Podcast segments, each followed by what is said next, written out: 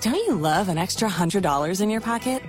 Have a TurboTax expert file your taxes for you by March 31st to get $100 back instantly. Because no matter what moves you made last year, TurboTax makes them count. That means getting $100 back and 100% accurate taxes only from Intuit TurboTax. Must file by 331. Credit only applicable to federal filing fees with TurboTax full service. Offer can be modified or terminated at any time.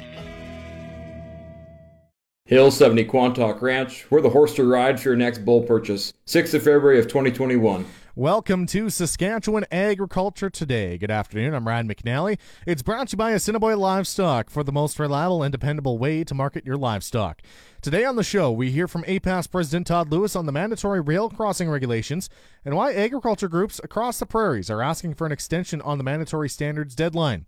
We also hear from Exteaminator on a recent memorandum of understanding they've signed with a Saskatchewan manufacturing company.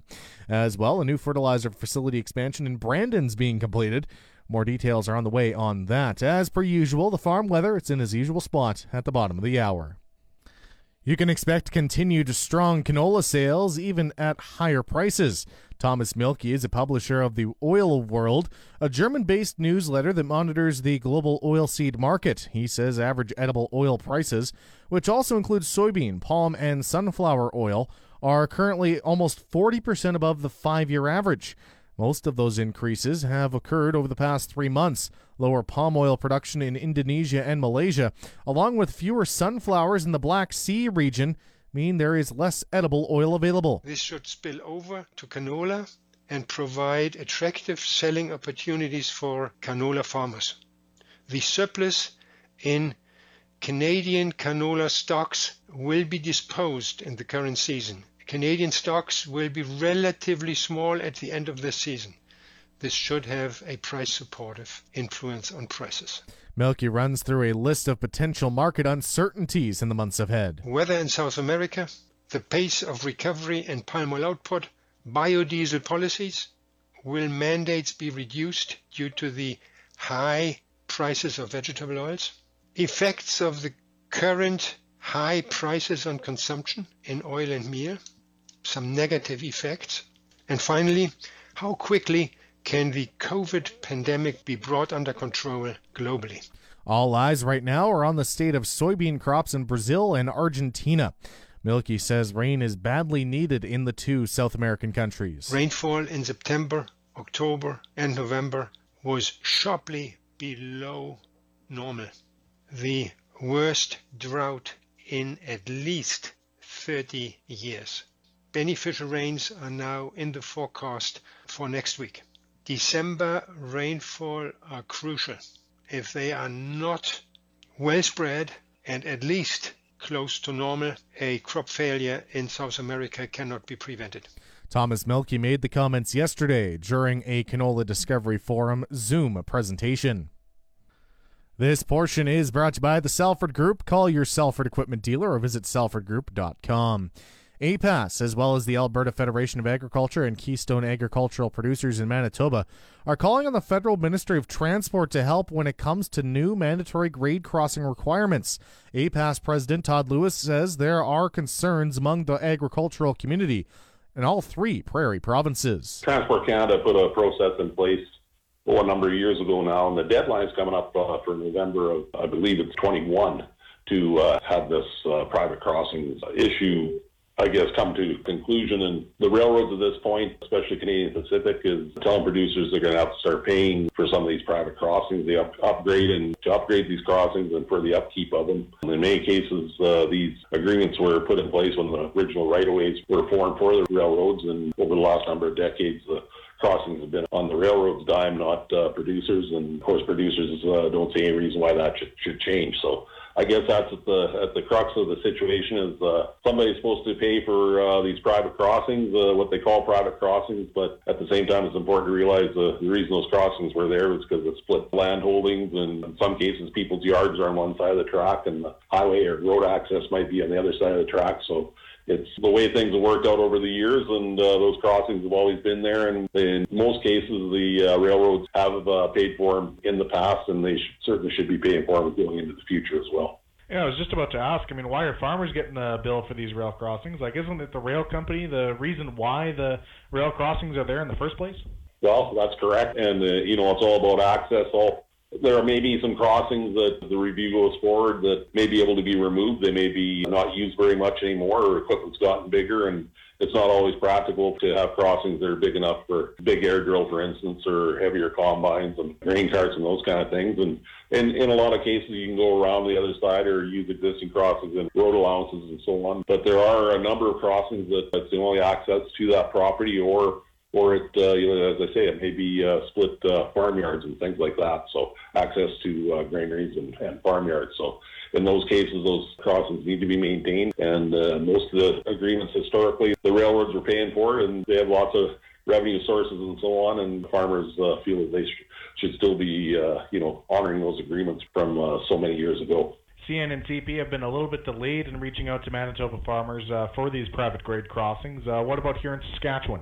Very similar. CN is uh, taking a different approach, or our understanding, uh, than CT. CP is being a little bit more aggressive right now, and both rail, rail companies are trying to work towards a resolution of this. And, you know, there's opportunities uh, perhaps for some infrastructure funding from the federal government to uh, help un- upgrade some of these these crossings, and it also works into municipalities, as you know, in towns or even uh, rural municipalities to uh, their crossings and so on. So it's a big issue in uh, in places that have rail lines that go through uh, road allowances, and and uh, you know, in a lot of cases, as I said, it. Uh, will split quarter sections and uh, other holdings. So it's uh, something that you don't think about very much, but if you have one of these crossings and and even if you only use it a half dozen times a year, it uh, really is the, the access to that piece of property, and it's very important in a lot of farming operations. And obviously, with COVID 19, you know, paying for all of these isn't uh, exactly getting easier, is it? No, that's right. It's uh, you know, it's always tight margins in agriculture, and and uh, as I said before, the, the rail companies have lots of revenue sources and, and are able to uh, generate uh, revenue streams that, uh, you know, a lot of producers don't have. And as I said, these crossings have historically been paid by the railroads. And, you know, there's been lots of consolidation of the rail system over last number of years, and there's fewer crossings now than there were, uh, you know, even even 10 years ago. So I think the, the railroad should be able to make this part of their maintenance program, and uh, just like they do with the rail, they should be uh, maintain these crossings so that everybody can use them in a safe manner. One last question for you, uh, Todd. I guess the deadline in November 2021 you referenced earlier. How realistic is that to keep? Well, I think that the biggest part of this is just get some clarity around it from the federal government asking for this extension and, you know, just get put it on notice that the government and the railroads put them on notice that producers are starting to uh, become aware of the situation and, you know, guys that they're, they're, uh, it was kind of on the back burner in a lot of cases. We knew it was coming, but when uh, guys are starting to see possible bills in, in the thousands and tens of thousands of dollars to uh, replace and maintain these crossings, it certainly get, is getting producers' attention. And so I think it's just part of this going forward that if we're going to see some programming uh, from the federal government, that program, you know, they start getting working working on a program, and certainly just to uh, let let all parties know that producers are uh, not happy in many cases with what's being proposed. That was APAS President Todd Lewis on the new mandatory grade crossing regulations being implemented by the federal government. Time now for Real Agriculture with Shaun Haney. Brought to you in part by Karst Holdings in Assiniboia and Schlamps Integra Tire in Grenfell. Your locally owned Integra Tire dealers on the source 620 CKRM. This is your RealAgriculture.com update brought to you by the Canola School. Get canola agronomic information when you need it on your smartphone, tablet, or laptop.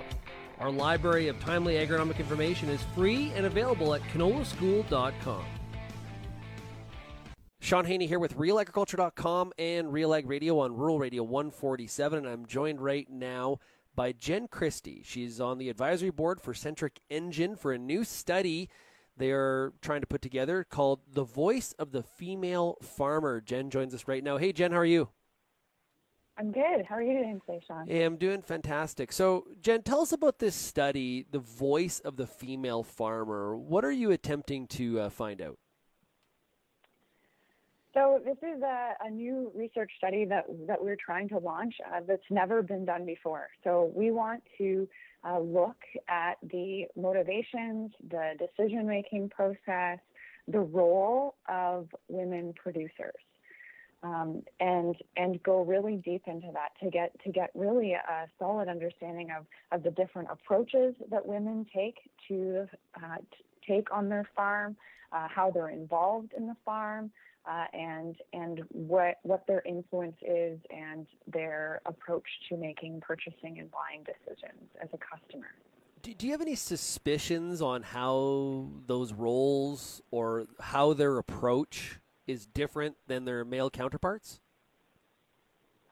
Um, I think we could we could look at you know gender differences to maybe make some broad assumptions about how women would approach the business differently, but really what this part of what this study is, is about is is identifying the different ways and approaches that women themselves take. So, um, you know, obviously, women are not all the same and they don't make all their decision making uh, they don't make their decisions all the same. And so we really want to um, cut into that and, and see you know how those differences what those differences are um, and and really be able to uh, ascertain some really actionable information that uh, the industry can use to to better um, to better work with women and create better experiences as uh, producers and customers. I remember a book. I it was written by Faith Popcorn, and I, I'm I cannot remember the name of the book. I remember reading it. Probably it's got to be about like almost ten years ago. And in that book, it talked about how even in some you know. Some industries or some streams of products that you you wouldn't think that you know traditionally women are making the decision they are and the example that uh, faith popcorn gave was that lawnmowers 85 you know 85% of the lawnmowers that are purchased the decision is made by the female in the household I imagine there's a lot of those kind of misconceptions or, or things that your study will dive into and provide some facts back just like that. Yeah, exactly, Shaun. I think um, anecdotally from the conversations that I've seen and been a part of in the industry uh, and through my different involvement in different organizations in the industry, um, I think we, we know that you know women on the farm play a really important role and, and influence probably a lot of the decision making that happens, uh, whether they're uh, whether they're on on the front lines of that or more behind the scenes. Um, and again, we you know we've heard countless stories, right, of, of women who are the primary decision maker. Uh, they may be the producer. They you know they may be actually the one um, that that's making all the decisions, and they're not currently taken seriously because the stereotype of, of a farmer today, even though it's 2020 and uh, over 30% of the producers in the industry are women, the stereotype is still that they're men. So uh, this study, I think, is going to be really important and uh, provide, you know, more concrete data to back up a lot of these stories that we've really just heard anecdotally. Um, but and we know that, you know, women aren't getting the greatest experience as as the customer in some cases, and we want to be able to provide the data to demonstrate that and, and demonstrate and show the, the roles that they are playing and that and the important influence that they have so that they can be taken seriously and I think that's going to help bust the stereotype a little bit. To be honest, once we, you know, we it, it really hopefully will legitimize the, the that women are in these roles and they are primary decision makers. And then if you take them seriously, there's some big opportunity out there for for companies that want to do that. This has been your Real Agriculture Update. You can find out more about this issue or many others at realagriculture.com. Canola and its beautiful bright yellow flower blankets the prairies every growing season with 20 million plus acres. There's one place you need to go to get all your canola agronomic information canolaschool.com. That's where you'll find all you need to know about seeding, disease, weeds, and insects, harvest, and marketing. Engaging and informative content all at your fingertips when you need the information. Visit canolaschool.com, brought to you by InVigor Hybrid Canola and BASF Canada. The official 620 CKRM farm weather brought to you by Shepherd Realty in Regina, specializing in farm and ranch real estate in Saskatchewan. Call Harry, Justin, or Devin at 352 1866. The 620 CKRM farm weather for today mainly sunny with the high of zero. A few clouds tonight with a low of minus 11. Sunshine tomorrow with a high of plus 2 and a low of minus 6. Friday, sunshine. Expect windy conditions that day, a high plus 3 and a low minus 6. Saturday, sunshine with a high of plus 1 and a low minus 5. Sunday, sunshine with a high of plus 4 and a low minus 4. And Monday, sunshine with a high of plus 5 and a low of minus 2. The normal high for this time of year is minus 6 degrees, the normal low minus 17. Sun rose this morning at 8:39. The sun will set at 4:57 this afternoon. In Saskatoon right now, it's minus 7. Swift Current at minus 3. Estevan Weyburn both at minus 2. Yorkton also sitting at minus 2 this hour. In Moose Jaw, it's partly cloudy, wind west gusting up to 31 kilometers an hour. It's minus 2. In Regina, partly cloudy, wind south southwest at 15. It's minus 4. This portion of Saskatchewan Agriculture Today brought to you by McDougall Auctioneers. Get fair market value for your assets with an online auction through McDougall Auctioneers. McDougallAuctions.com and brought to you by Pattison Liquid Systems, experts in liquid fertilizer distribution. Fertilizer's just better when it's wetter. Pattison Liquid Systems expect the best. A new weed control technology developed in Saskatchewan could be on the commercial market as soon as 2022. The Exteaminator uses high temperature steam for non selective weed control. Exteaminator Agricultural Products and inventor Ron Gleim have signed a memorandum of understanding with Honeybee Manufacturing based at Frontier, Saskatchewan, in the southwest corner of the province. Kevin Hursh is in charge of the communications for Exteaminator. Speaking with Saskatoon reporter Neil Billinger, he says the MOU with Honeybee is a good match. The Honey Brothers have been heavily involved in organic agriculture. They understand the need for different weed control options and uh, they build a combine header that uh, follows uh, the ground very closely, and that's what we need for the the boom of the Exteaminators to follow the ground very closely, so the high temperature steam can inflict uh, weed control. What uh, type of research work was done this past year, and uh, did you learn anything from the the work in the field? There was a lot of kinks to be ironed out as far as making the Exteaminator prototype function properly, but by the end of the growing season, Ron Gleim had a, a, a unit that wasn't very pretty in how it looked, but it had all the component parts working properly that uh, he could just set it and go and maintain the, the, the temperature of steam that he wanted. But we still need to uh, have a, a cart design that will hold all the component parts properly. We still have to have a, proper boom that will follow the ground and, and hopefully get out to 10 and 20 and 30 foot booms. The one that we've been working with is only a 10 foot boom and, and then needs some more design work. So Honeybee can help us out with that, and then in turn, Honeybee will become the the manufacturer to put all of the the units together once we're in commercial production.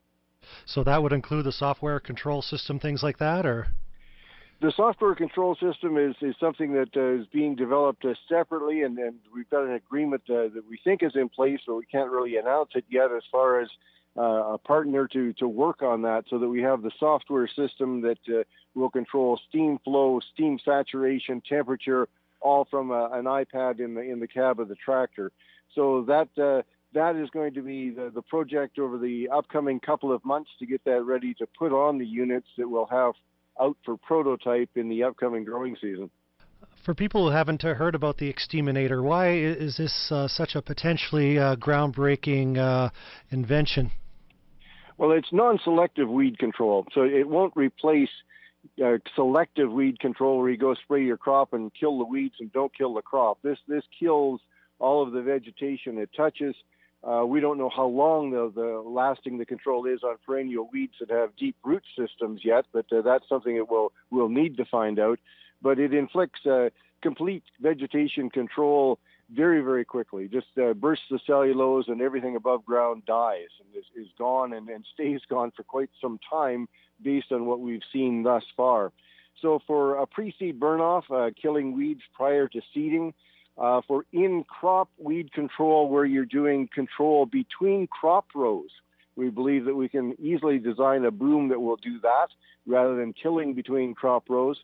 Uh, and uh, there's a number of applications uh, beyond that that we'd like to explore, including crop desiccation uh, prior to harvest, but that's a, a, little further down the line.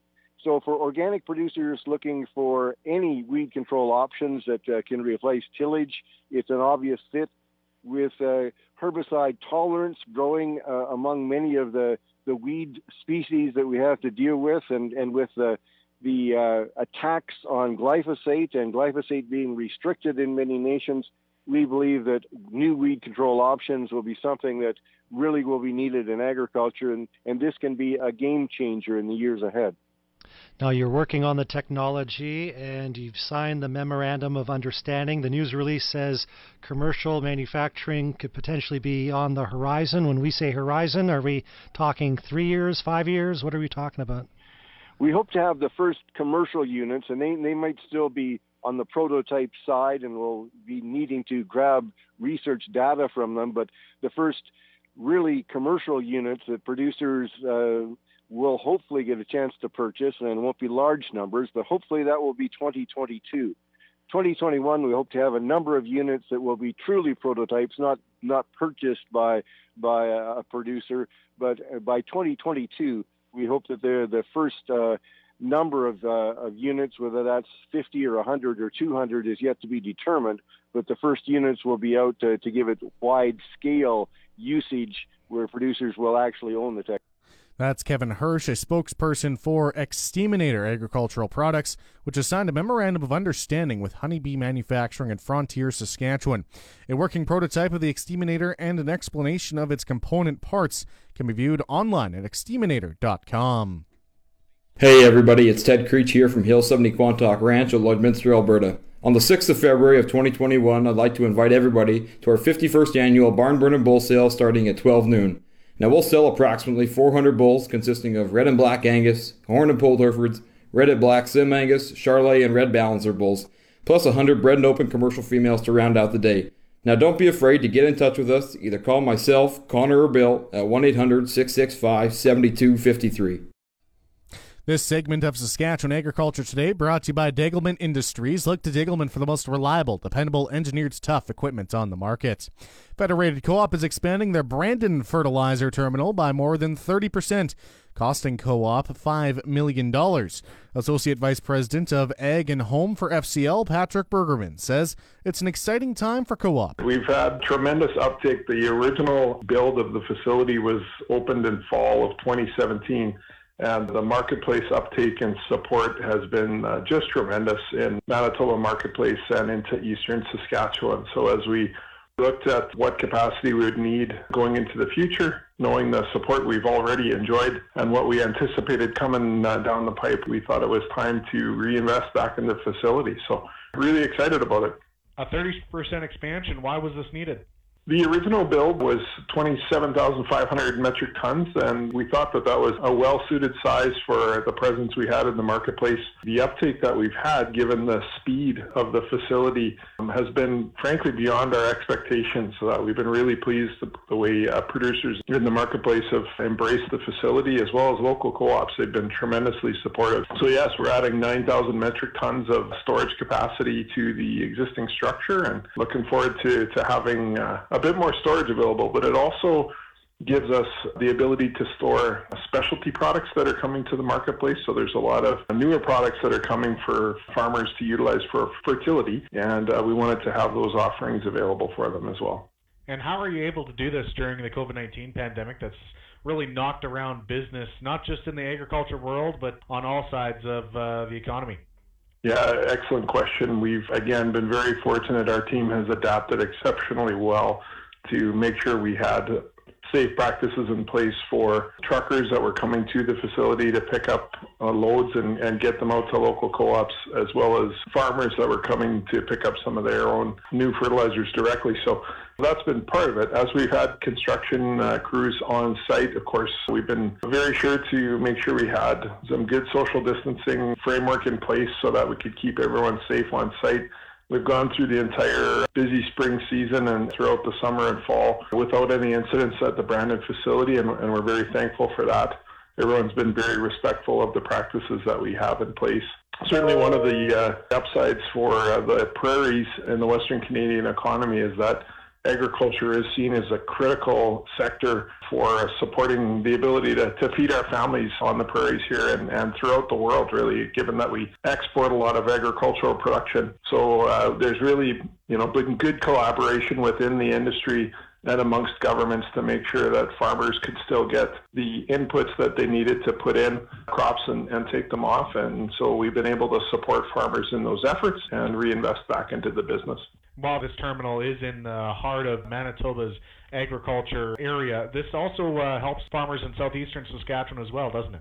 It does, yeah. The reach of that facility does extend well into uh, southeastern Saskatchewan, and the local co-ops that are in the crop input sector have certainly taken advantage of the speed of that facility. We can put trucks in and out safely loaded, even for blended loads in under 15 minutes, and that's definitely been noticed and appreciated by producers. Where does co-op go from here after this terminal is built? Yeah, great question. So this comes on the heels of a brand new terminal being introduced to the marketplace in Grassy Lake, Alberta as well. So we now have three different terminals for fertilizer across the prairie provinces. The uh, Brandon and Hanley locations were our first two. Then we added the Grassy Lake one this summer and are now back to expanding the Brandon facility. So where to next? Well, we, we hope that uh, we're going to continue to see the incredible support we've had from producers across the prairie so that we can continue to reinvest. That's one of the great things about co-op is that whatever we make for profits in the business, we reinvest back into local communities, whether that's in the form of facilities or patronage or uh, donations within the communities that we serve. So it's one of the great things about the model. That was Patrick Bergerman from Federated Co-op on the new expansion of the Brandon Fertilizer Terminal. Again, filling in for Jim Smully, I'm Ryan McNally. The market update is brought to you by Scott Bjornson of Paula's Wealth. For more information or to book a free consultation, call 1 800 284 9999. Durum was unchanged this morning in trading at 297.62. Feed barley also unchanged this morning at 209.70. Canola was down $6.40 this morning to 534.07. Flax unchanged 693.37. Lentils unchanged at 552.50. Oats unchanged 206.53. Yellow peas were unchanged at 334.89. Feed wheat unchanged at 183.72. And number one, Red Spring Wheat, the loan up this morning, up 5 cents to 229.61.